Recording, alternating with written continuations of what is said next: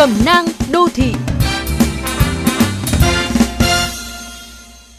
Tết này ăn gì? Đó luôn là câu hỏi quen thuộc của mỗi gia đình. Với quan niệm Tết là nhất, nên dù cuộc sống còn khó khăn, thì năm hết Tết đến, người ta vẫn phải chuẩn bị cho tươm tất, từ đồ ăn thức uống đến trang hoàng nhà cửa. Trước tiên là lo mâm cơm cúng ông bà tổ tiên được chu đáo, thể hiện lòng thành kính của cháu con. Sau nữa là có miếng ngon miếng lành để gia đình sum họp, anh em đoàn tụ. Vì thế đồ ăn ngày Tết thường được mua dư so với nhu cầu.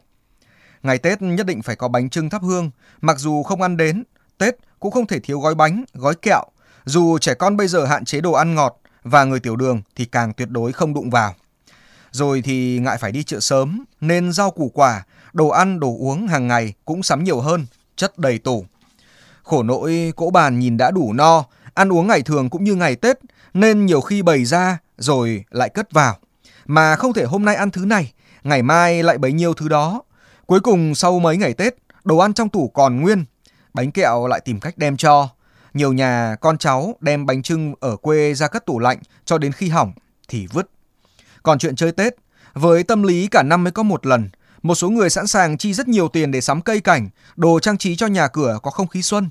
Nhưng đào quất mua xong, gia chủ lại đóng cửa về quê để mặc hoa tàn, nhụy héo, hoặc chơi cây không hoàn toàn là vì sở thích, mà vì muốn thể hiện với làng xóm láng giềng. Ăn chơi là chuyện mỗi nhà, chắc chiêu cả năm cũng phải có lấy mấy ngày dùng rỉnh. Tuy nhiên sự lãng phí không chỉ là có lỗi với chính mình mà còn phải tội với người nghèo. Vì thế ăn Tết đừng no bụng đói con mắt để rồi Tết xong lại lao vào cầy cuốc bù lại một phút vung tay